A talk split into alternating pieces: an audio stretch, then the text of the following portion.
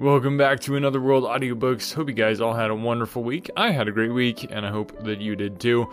Part of the reason I had a great week is because we got a comment on the YouTubes uh, from the K-Man7. He said, Fantastic, you deserve way, and that's way with like six A's, more views and subscribers. So, well, thank you, the K-Man7. I definitely uh, tend to agree with that. I really appreciate you uh, writing in to say that. It makes my day to hear from listeners and know that you guys are enjoying what we're putting out there.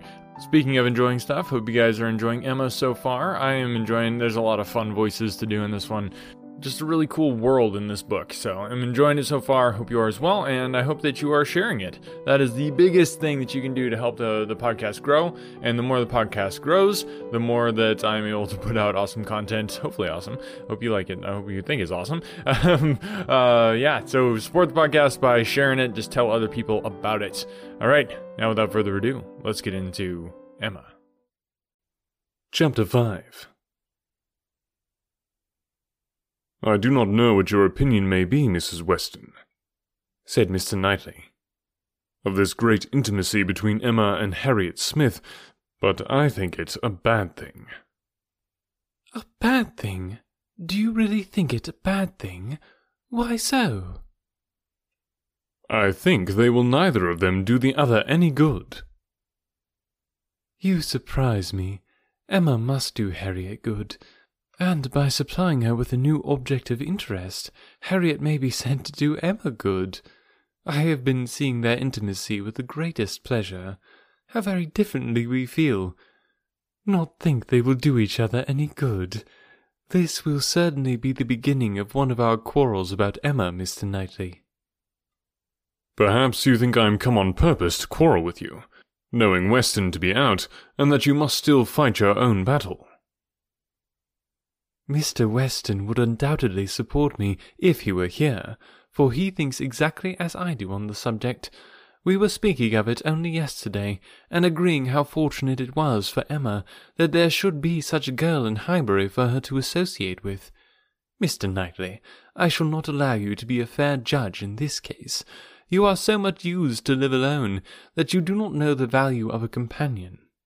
And perhaps no man can be a good judge of the comfort a woman feels in the society of one of her own sex, after being used to it all her life. I can imagine your objection to Harriet Smith. She is not the superior young woman which Emma's friends ought to be. But, on the other hand, as Emma wants to see her better informed, it will be an inducement to her to read more herself. They will read together. She means it, I know. Emma has been meaning to read more ever since she was twelve years old. I have seen a great many lists of her drawing up at various times of books that she meant to read regularly through. And very good lists they were, very well chosen and very neatly arranged, sometimes alphabetically, and sometimes by some other rule. The list she drew up when only fourteen, I remember thinking it did her judgment so much credit that I preserved it some time, and I dare say she may have made out a very good list now. But I have done with expecting any course of steady reading from Emma. She will never submit to anything requiring industry and patience, and a subjection of the fancy to the understanding. Where Miss Taylor failed to stimulate, I may safely affirm that Harriet Smith will do nothing. You never could persuade her to read half so much as you wished. You know you could not. I dare say, replied Mrs. Weston, smiling. That I thought so then, but since we have parted, I can never remember Emma's omitting to do anything I wished. There is hardly any desiring to refresh such a memory as that, said Mr. Knightley feelingly, and for a moment or two he had done. But I, he soon added, who have had no such charm thrown over my senses, must still see, hear, and remember Emma is spoiled by being the cleverest of her family. At ten years old, she had the misfortune of being able to answer questions which puzzled her sister at seventeen. She was always quick and assured, Isabella slow and diffident, and ever since she was twelve, Emma has been mistress of the house and of you all. In her mother, she lost the only person able to cope with her. She inherits her mother's talents, and must have been under subjection to her. I should have been sorry, Mr. Knightley, to be dependent on your recommendation, had I quitted Mr. Woodhouse's family and wanted another situation. I do not think you would have spoken a good word for me to anybody. I am sure you always thought me unfit for the office I held. Yes, he said, smiling. You are better placed here, very fit for a wife, but not at all for a governess. But you were preparing yourself to be an excellent wife all the time you were at Hartfield. You might not give Emma such a complete education as your powers would seem to promise, but you were receiving a very good education from her, on the very material matrimonial point of submitting your own will and doing as you were bid. And if Weston had asked me to recommend him a wife, I should certainly have named Miss Taylor. Thank you. There will be very little merit in making a good wife to such a man as Mr. Weston.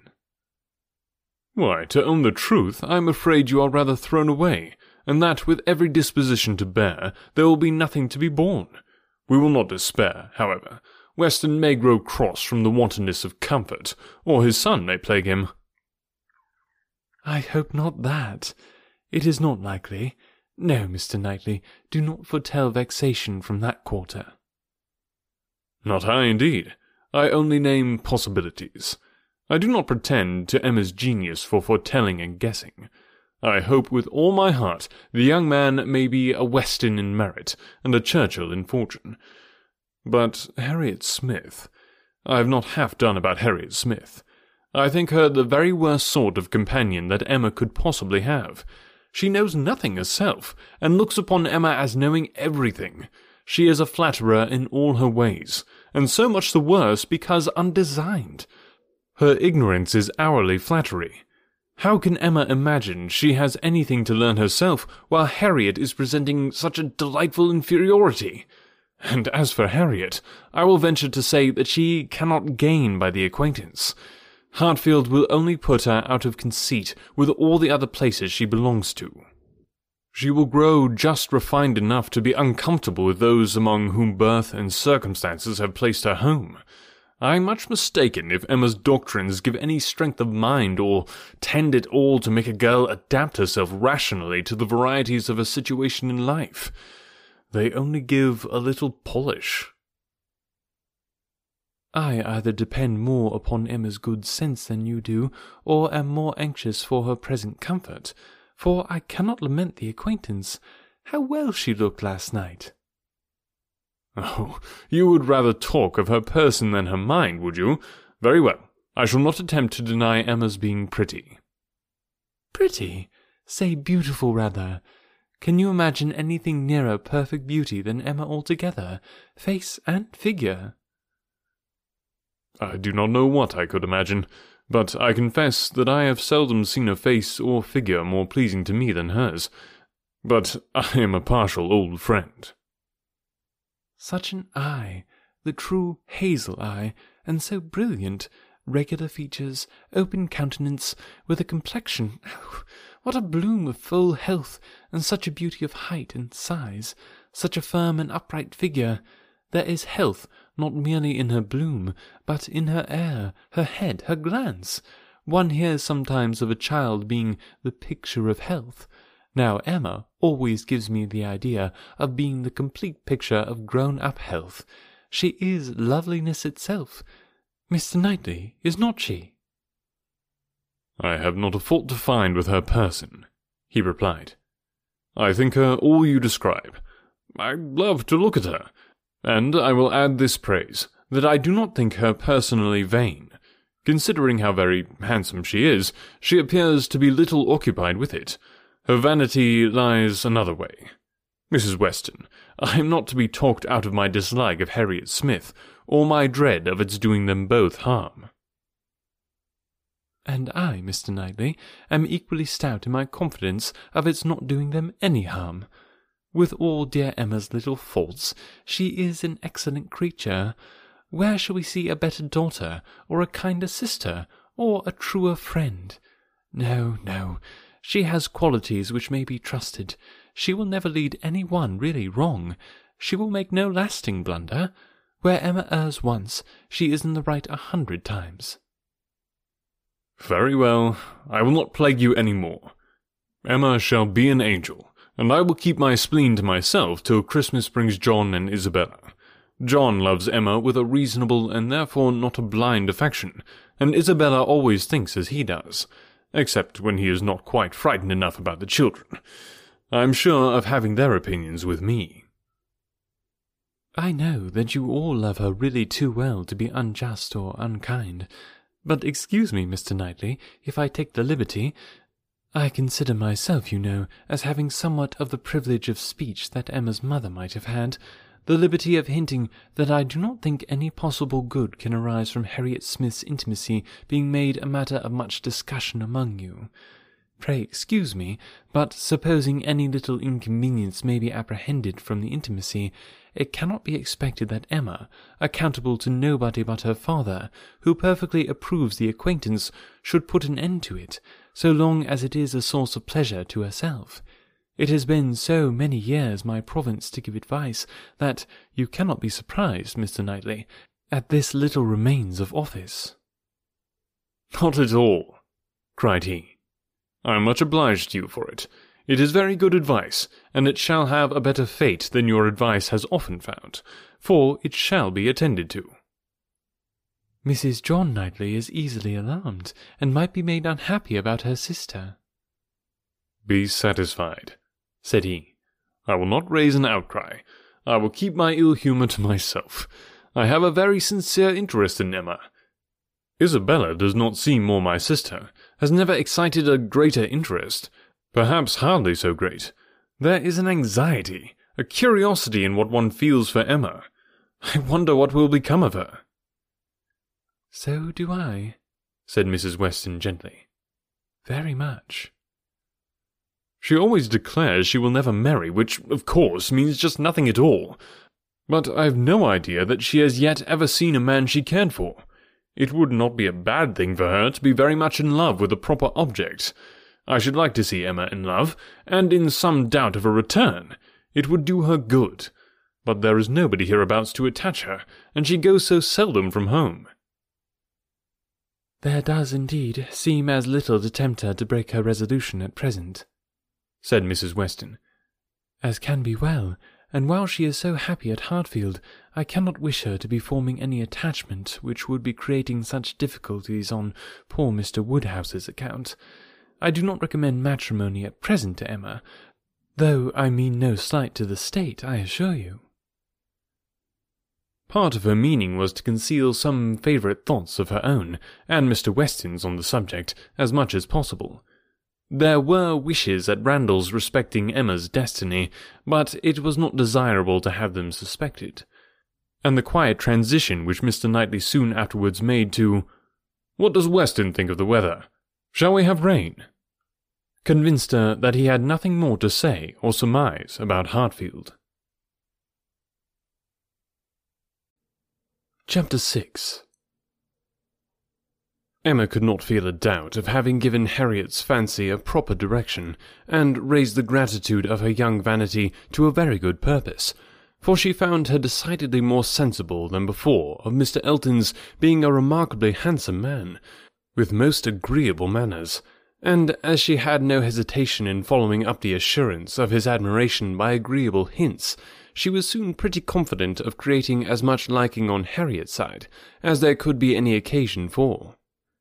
She was quite convinced of Mr. Elton's being in the fairest way of falling in love, if not in love already. She had no scruple with regard to him, he talked of Harriet and praised her so warmly that she could not suppose anything wanting which a little time would not add. His perception of the striking improvement of Harriet's manner since her introduction at Hartfield was not one of the least agreeable proofs of his growing attachment.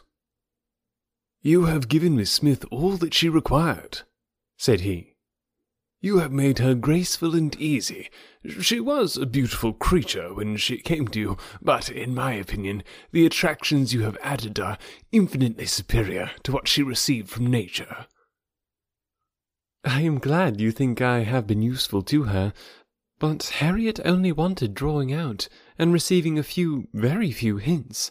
She had all the natural grace of sweetness of temper and artlessness in herself. I have done very little.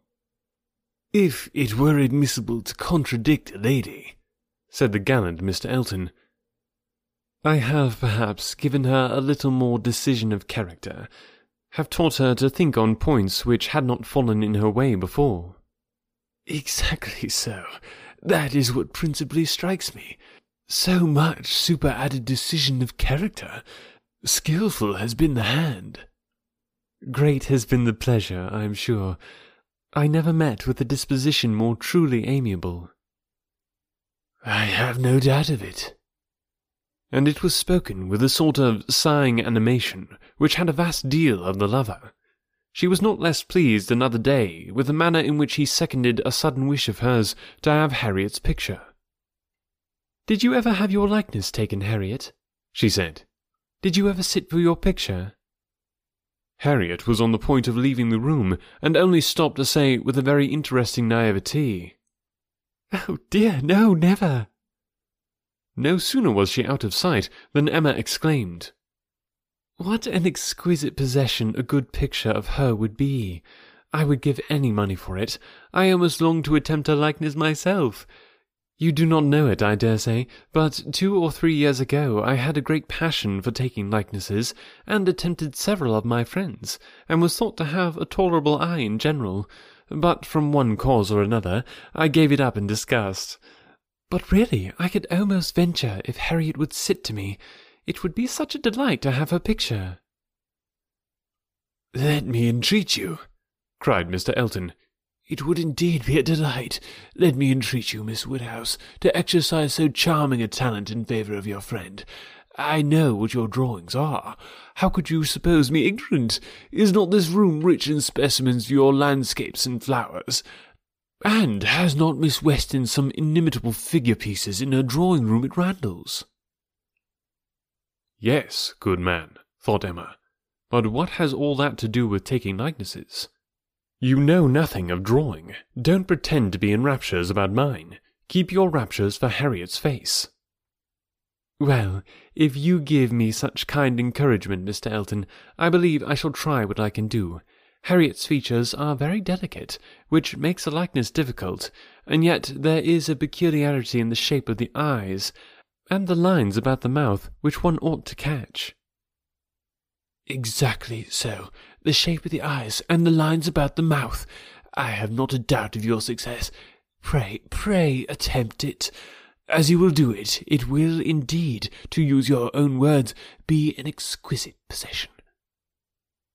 But I am afraid, Mr. Elton, Harriet will not like to sit.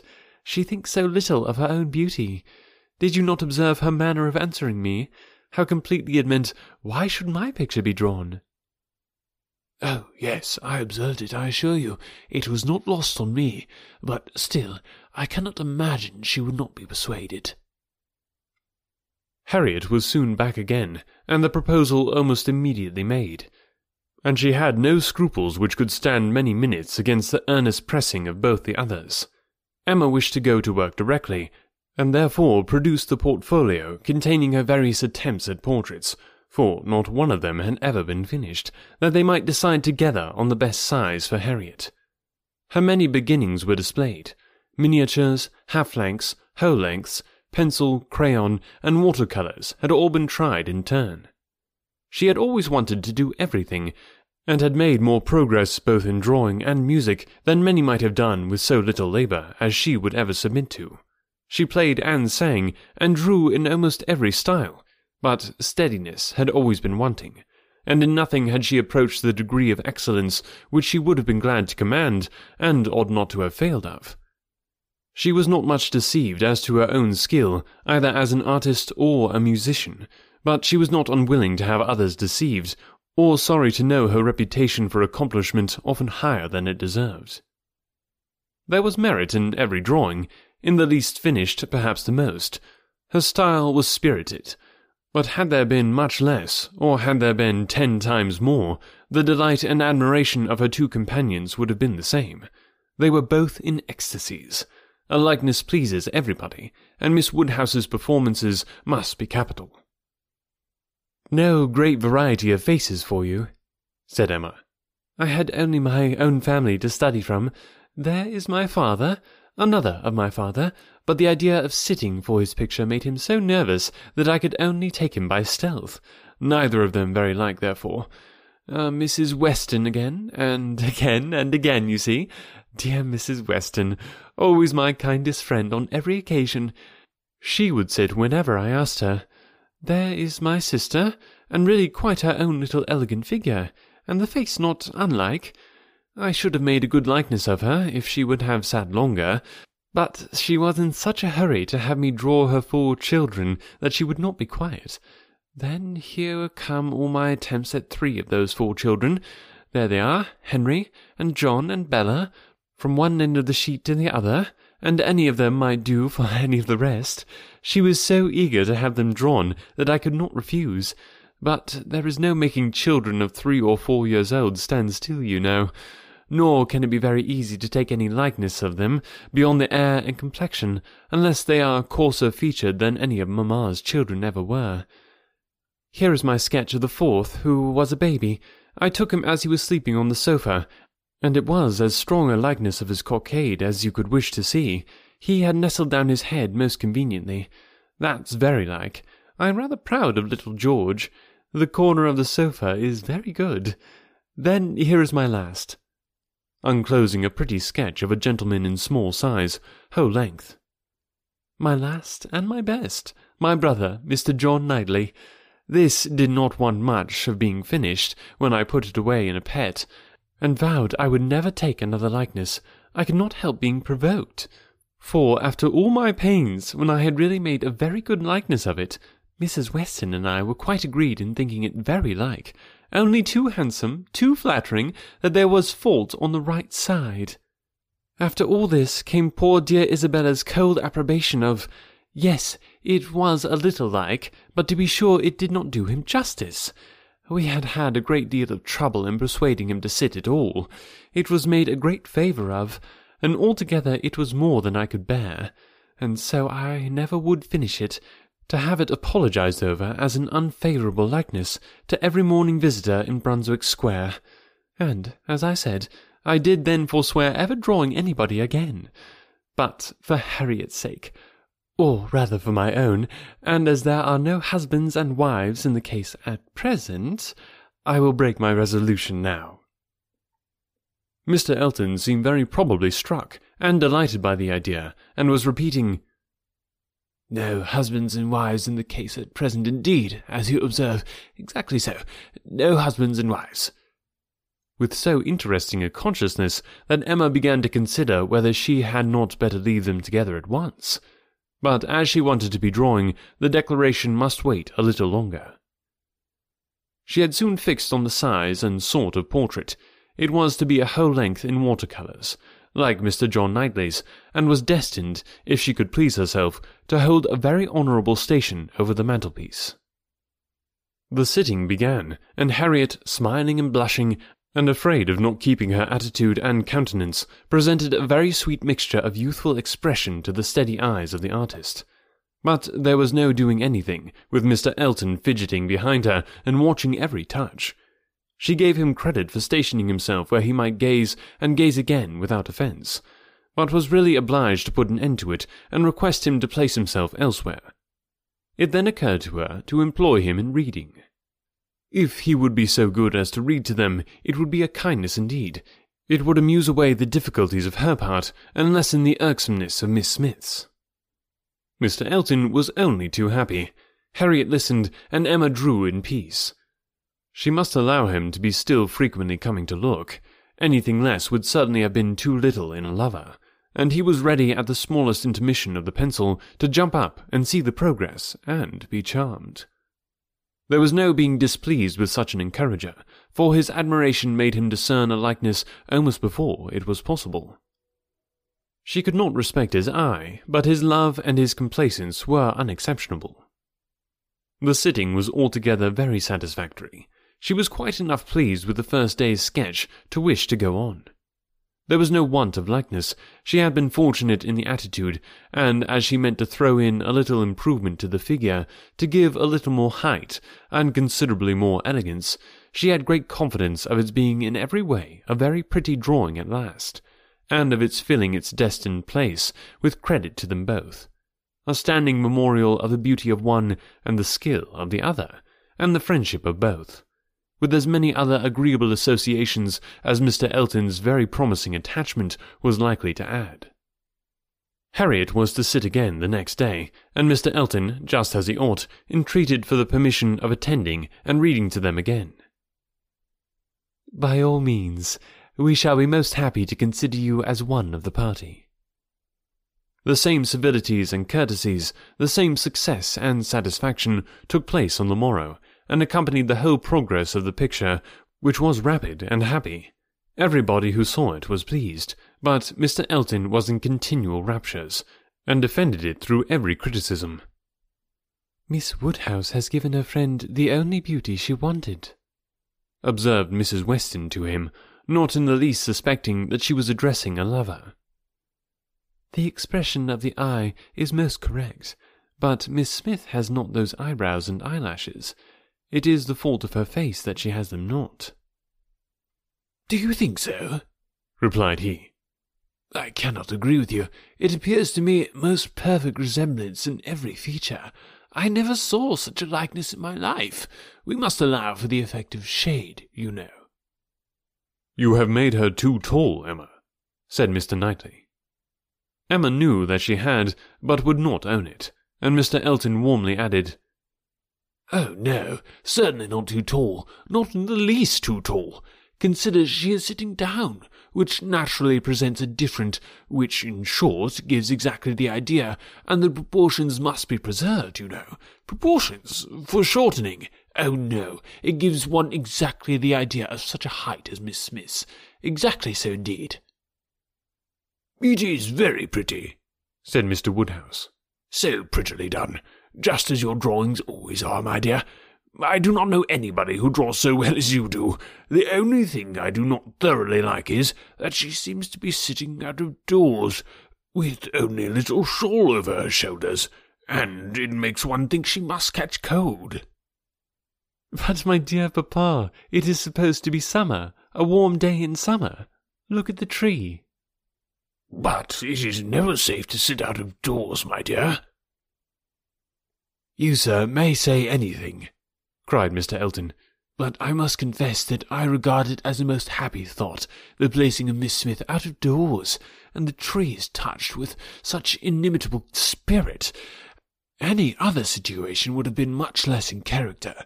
The naivety of Miss Smith's manners, and altogether, oh, it is most admirable. I cannot keep my eyes from it. I never saw such a likeness. The next thing wanted was to get the picture framed, and here were a few difficulties.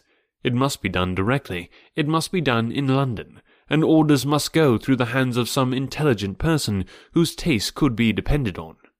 And Isabella, the usual doer of all commissions, must not be applied to, because it was December, and Mr. Woodhouse could not bear the idea of her stirring out of her house in the fogs of December. But no sooner was the distress known to Mr. Elton than it was removed. His gallantry was always on the alert. Might he be trusted with the commission? What infinite pleasure should he have in executing it? He could ride to London at any time. It was impossible to say how much he should be gratified by being employed on such an errand. He was too good. She could not endure the thought. She would not give him such a troublesome office for the world brought on the desired repetition of entreaties and assurances, and a very few minutes settled the business. Mr. Elton was to take the drawing to London, choose the frame, and give the directions, and Emma thought she could so pack it as to ensure its safety without much incommoding him, while he seemed mostly fearful of not being incommoded enough. What a precious deposit! said he with a tender sigh as he received it. This man is almost too gallant to be in love, thought Emma. I should say so, but that I suppose there may be a hundred different ways of being in love. He is an excellent young man, and will suit Harriet exactly. it will be an exactly so, as he says himself. But he does sigh and languish, and study for compliments rather more than I could endure as a principal. I come in for a pretty good share as a second, but it is his gratitude on Harriet's account.